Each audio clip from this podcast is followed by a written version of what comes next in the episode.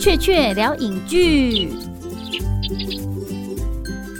二零二二春天来了，希望听到新一集节目的朋友，大家都好好的。雀雀聊影剧新的一集也要应景的，在四四儿童节来跟大家分享儿童主题电影。首先呢，我就要先把今天的来宾请出来，就是童心未泯的保温彬。哎、欸，大家好，我是保温彬。哎、欸，雀雀过奖了，我不是童心未泯了，哦、我已经童心为泯了。哦，你已经哪里为泯了呢？对啊，就这些年来，经过了一些岁月的摧折，然后再加上年幼的一些比较不愉快的记忆呢，其实我还蛮早熟的，我自认啊，对，嗯，嗯很早就已经看透人间，对啊，看透了这个社会体制还是什么？是啊，是在学校吗？对对对，其实我国小中年级的时候，其实我有遇过一个比较不好的老师，这样子。哦、对，那我要从国小三年级讲起。哦，好，你咋回时阵？我们国小三年级的时候有春季旅行嘛，然后我们那时候去八卦山，嗯、那我那时候就很白目啊，我就走失了。那个老师谢老师，他就为了找我，就紧张了半天，一个下午这样子。那从、嗯、此我就成为他的眼中钉。然后后来国小四年级又同一个老师，但是我因为画画很厉害啊，他不得不派我出去参加写生比赛，然后我就很轻轻松松拿到了第一名就来了。可当天我拿了第一名奖状回到教室之后，那老师就当着全班的面说，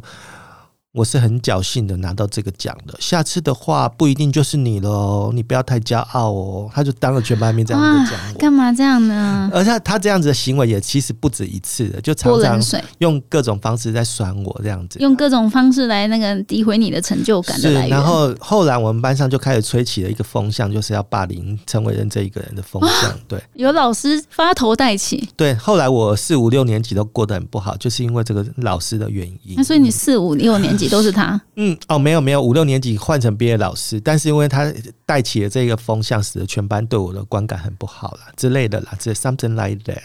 那我觉得我的人生的性格的养成也多少跟着这一朵乌云，然后移动了一段时间，到哪里人家乌云都跟着你这样子之类的 something like that 这样子。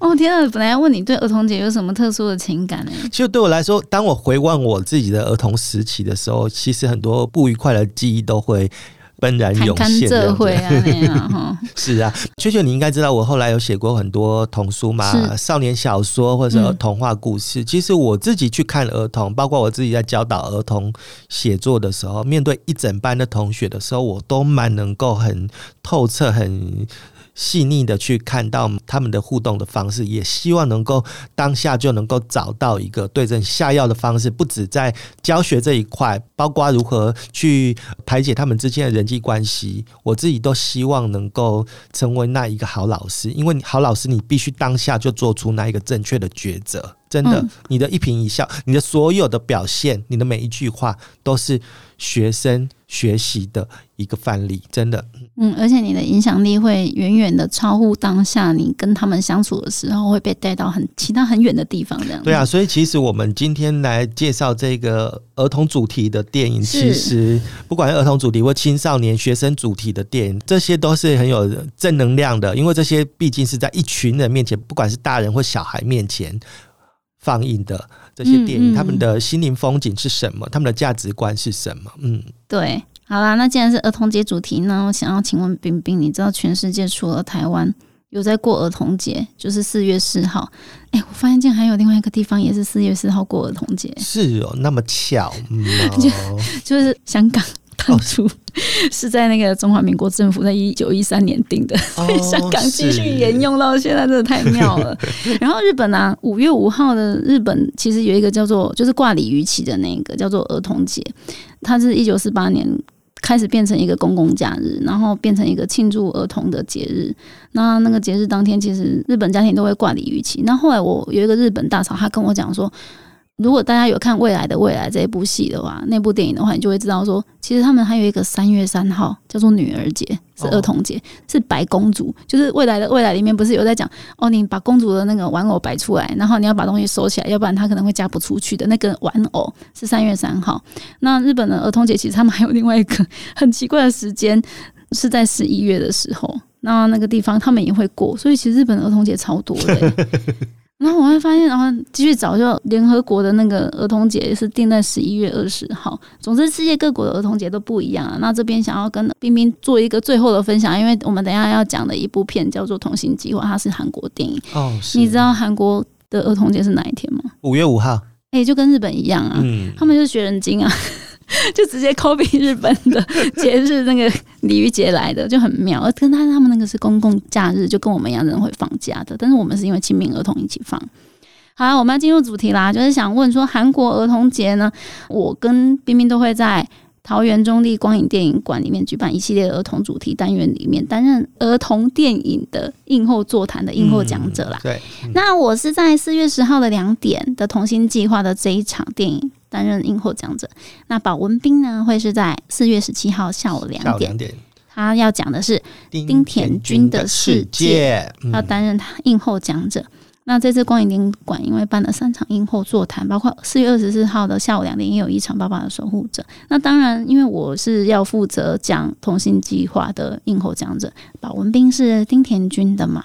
那我们就来交换一下我们两个人要在实体的映后讲座要讲的电影的范围之内好了。那雀雀推荐一下丁田君，然后让彬彬推荐一下童心计划，因此多看了一部好电影，对啊，对，用不同的视角跟大家分享一下、嗯、是是是，对对对。那因为我们知道保文彬为了这次今天还来特地看完了童心计划、啊、要不要来聊一下童心计划这部电影在讲什么呢？童心计划这部片其实让我蛮惊艳的，对、嗯，其实当我们在看他的所谓的 summary 的时候，你会觉得说他可能就那样子而已，对、嗯。可是他这部片看下来，你会发现里面有很多很细腻以及很大胆的处理以及布设这样子。其实《童心计划》这部片讲的是一个 OK 李荷娜这一个小朋友，对，她是小女孩主人翁的故事，对。然后她在一个双薪家庭里面，她在双薪家庭里面，然后面对爸爸妈妈。这个争吵啊，然后家庭可能失和，可是他一直都希望这个爸爸妈妈可以带我们去一场所谓的家族旅行，其实是家庭旅行啊，对。嗯嗯，那这一个暑假呢，他一直很希望这一件可以成真，对，可以兑现这样子。那从这部片里面我们就看到了，从在二三十年前我们可能有一种专有名词叫钥匙儿童嘛，对，他就是，可是现在他变成了手机儿童了，而且好妙哦，就是它的功能其实蛮多的、欸嗯、是啊，但是你看很多小屁孩他们在玩手机然后都喜欢打怪啊什么的，可是你看这个小女孩，当你成为一个早熟的小女孩的时候，手机对你来说是相对来说是一个很大的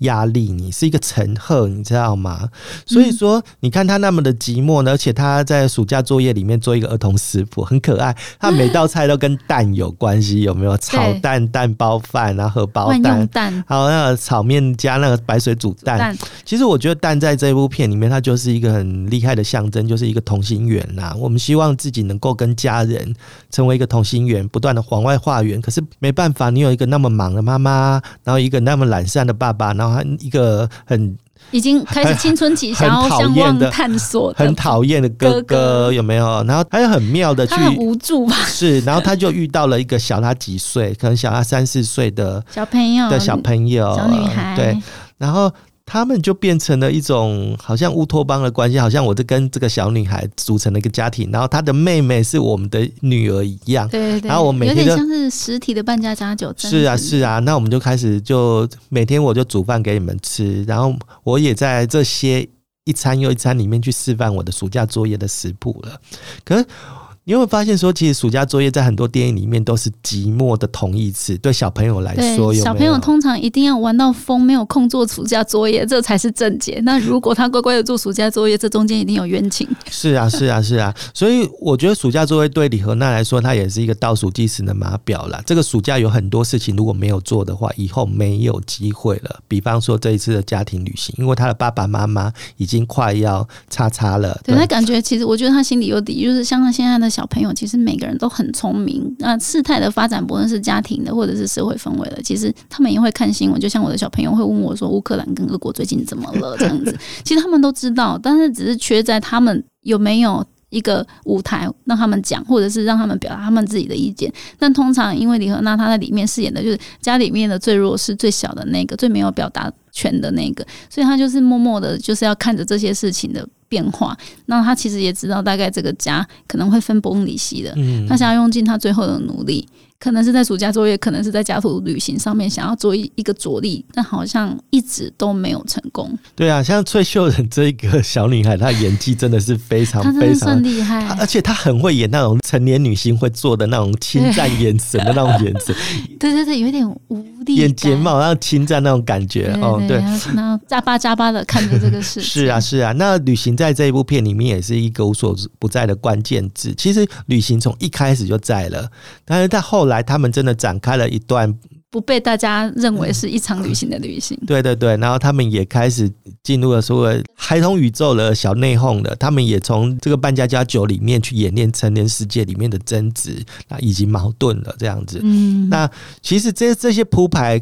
都理所当然，以一部一个半小时的电影的架构来说，对我们来说是理所当然的，可是这个编导他如果在这些理所当然的篇幅里面去抓到那一个柔软点、嗯、而且就是那个童心的眼神，然后包括这两个家庭之间的矛盾，那些东西要抓到很扣人心弦其实不简单、欸、对啊，一个比一个还小的小女主角，里面就三个小女生，好会演哦、喔、很演戏，就另外一个金诗雅她也好会演，那演到那里，我觉得她就是一个非常无助的小女孩，好像就是另外一个韩版的无人知晓的夏日清晨波，爸爸妈妈在管理，然后小孩子自己在家里这样子、啊、要自给自足或者是自己要活着这样子的感觉、嗯、对啊，那当然后来这一个家族旅行她好像也有机会启程了，成人世界他们的解还是无法解啦，但是我觉得他也算是一个另类的 happy ending 啦，对啊，他那个结局对我来说我觉得还蛮厉害的、嗯、就是他有一种绵长效果，就是通常我们会看到一个有悬念会想要继续看下去的时候，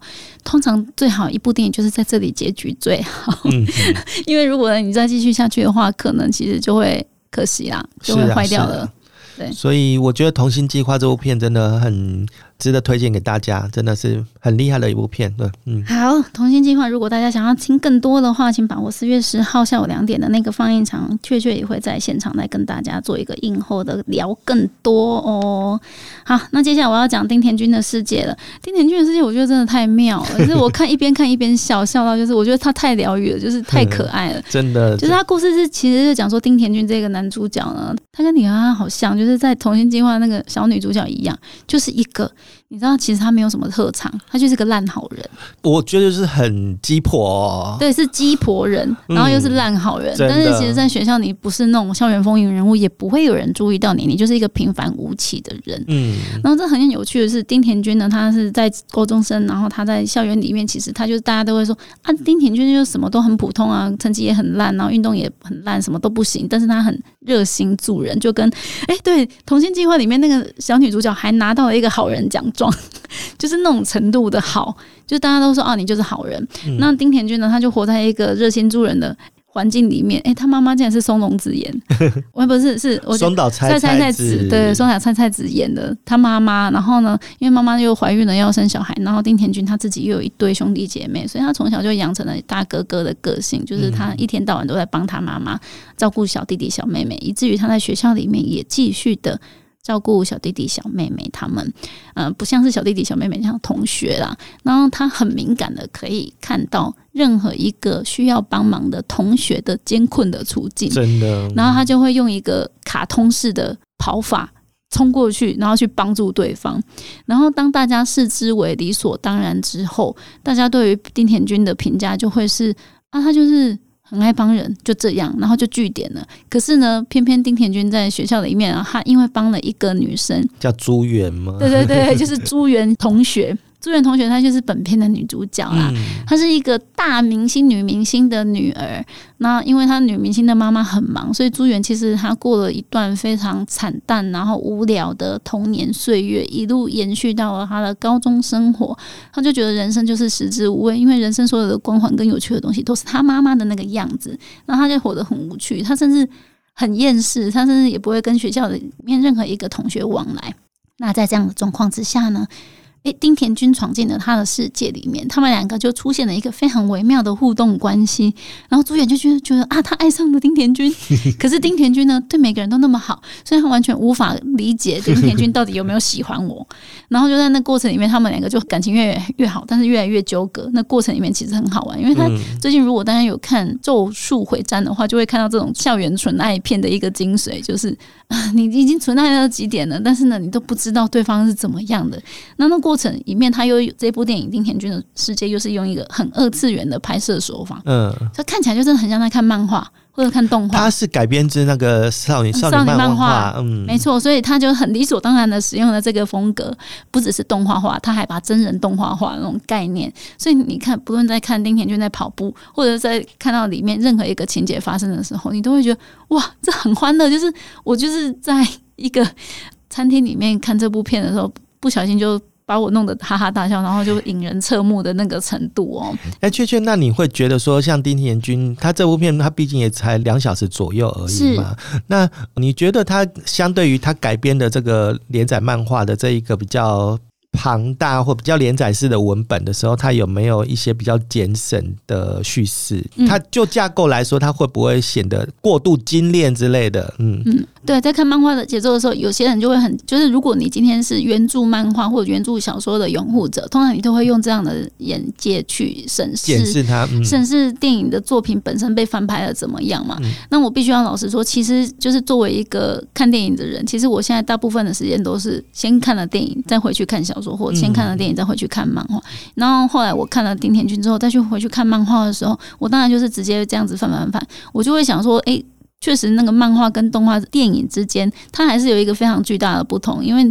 我们受限于电影的叙事的进度，其实 tempo 是被电影决定的，但是你翻漫画的那个速度是你自己可以决定的、嗯、所以 这, 这中间真的是观赏上是会有很大的差异。然后你刚刚说的丁田君的世界，它怎么样从 I P 然后转换到电影的时候，它的那个浓缩的程度会不会让我感到困扰，太过跳跃、欸、我一直都觉得，因为首先呢我们刚刚讲说丁田君它本来就是漫画改编的，通常漫画改编的东西通常就是会跳跃，我觉得我在阅听的经验上面已经不造成我的困扰了、嗯、然后他想要诉求的核心议题，我们必须承认就是日本漫画或小说有时候都会沦为说教的一个状况、嗯、所以其实我不在乎他的跳跃，我只要在乎他不要说教我会觉得我更在乎的是不要说教这件事情，那我觉得他有做到尽量就是闭嘴啦，就是让可爱的电影角色演员去讲话，也就是说他其实他的这个跳跃的节奏跟线条是比较文质相符的，就是是是是，就电影来说的话，我们其实不会觉得说它会节奏调得太快之类的，或者说太节省了一些篇幅或的铺陈或描写这样子。对，因为通常你如果真的是这么在乎小说或漫画的话，通常大家还是会回去再去看自己的小说跟漫画。就像我一直很介意《咒术回战》里面很重要的关键的那一场大战最后的那个画面。我其实并没有看到啦，我觉得嗯，怎么会突然就跳过去了？就是夏油杰在跟纯爱战士两个人在关键的那一战的时候，其实那个画面是直接没有的，我也很错愕，但是我已经习惯了这件事情了。我会想说，好，那我就回去翻漫画。这种心态，其实我觉得当代的观众大概已经也是被训练的蛮好的了啦。对，这就是我们的丁田君的世界要推荐给大家，就是它是一部校园纯爱二次元喜剧，我觉得会很开心。嗯，而且其实这两部片对我来说，就是都是一种你很可能是在家庭适应不良或者校园生活适应不良的人，你来看这两部片可能会特别有感触，而且可以全家一起看哦，携家带眷一起看，互相疗愈一下。就是你人生如果处于就是很单纯，然后变成要复杂化的那个十字路口，然后你感觉到你真实人生有成长的阵痛感的时候，哎，看这两部片会很疗愈。是的，我们四月的光影电影馆除了儿童节的与你同在单元呢，有播放我们这一集聊到的童心计划，还有爸爸的守护者。还有其实我觉得也蛮好看的，大家可以去看看的女孩们的夏日时光，我的大猩猩妈妈，还有孩子们的菜园农场，这是纪录片，我也很推荐。一共十三部主题电影，那么多部，真的去光影电影馆，因为其实它的票是不用钱的，你只要透过 A Q Pass 跟或者你经过的时候直接登记，你就可以进去看了。其实我觉得还蛮划算，而且你不会发现最近天气变热了吗？可以去电影院吹冷气。而且其实光影电影馆那个地方，其实它虽然没有在中立的市区，但是你去的那个地方你会觉得很惊艳，因为它周遭的那一个社区都是非常返璞归真而且很古色古香的社区，是可以逛逛。而且光光影电影馆那一个建筑物我也蛮喜欢，而且它里面的设备就是它里面的设备完完全全不输给台北的设备。 对, 那对就是有点像是桃园的光点的那种感觉了啦、嗯、是是是，对对对。那这一次的四月除了主题的儿童节单元，其实石井裕也的这个就是町田君的世界的导演呢、呃、他其实是包在影人专题里面、啊、所以他另外还有一部电影叫做《明日的朝阳决战东西君》。像娟娟刚刚有提到说石井裕也导演他是疗愈系的，是的。那我们就看看他如何用疗愈的方式来去这个回望二次大战前的加拿大，然后远渡来的日本移民，然后他们如何在那一个棒球场上面然后争取自己的荣光，这样子就是有点民族主义电影。没有，但是他可以用比较疗愈的方式去，但他就是很欢乐、啊、就是我常常觉得石井裕也会把一些看似比较相对你成长的阵痛也好，或者是民族的不受到大家的重视也好的那个东西，用另外一个视角去很正向的去看待它，其实还蛮健康的啦。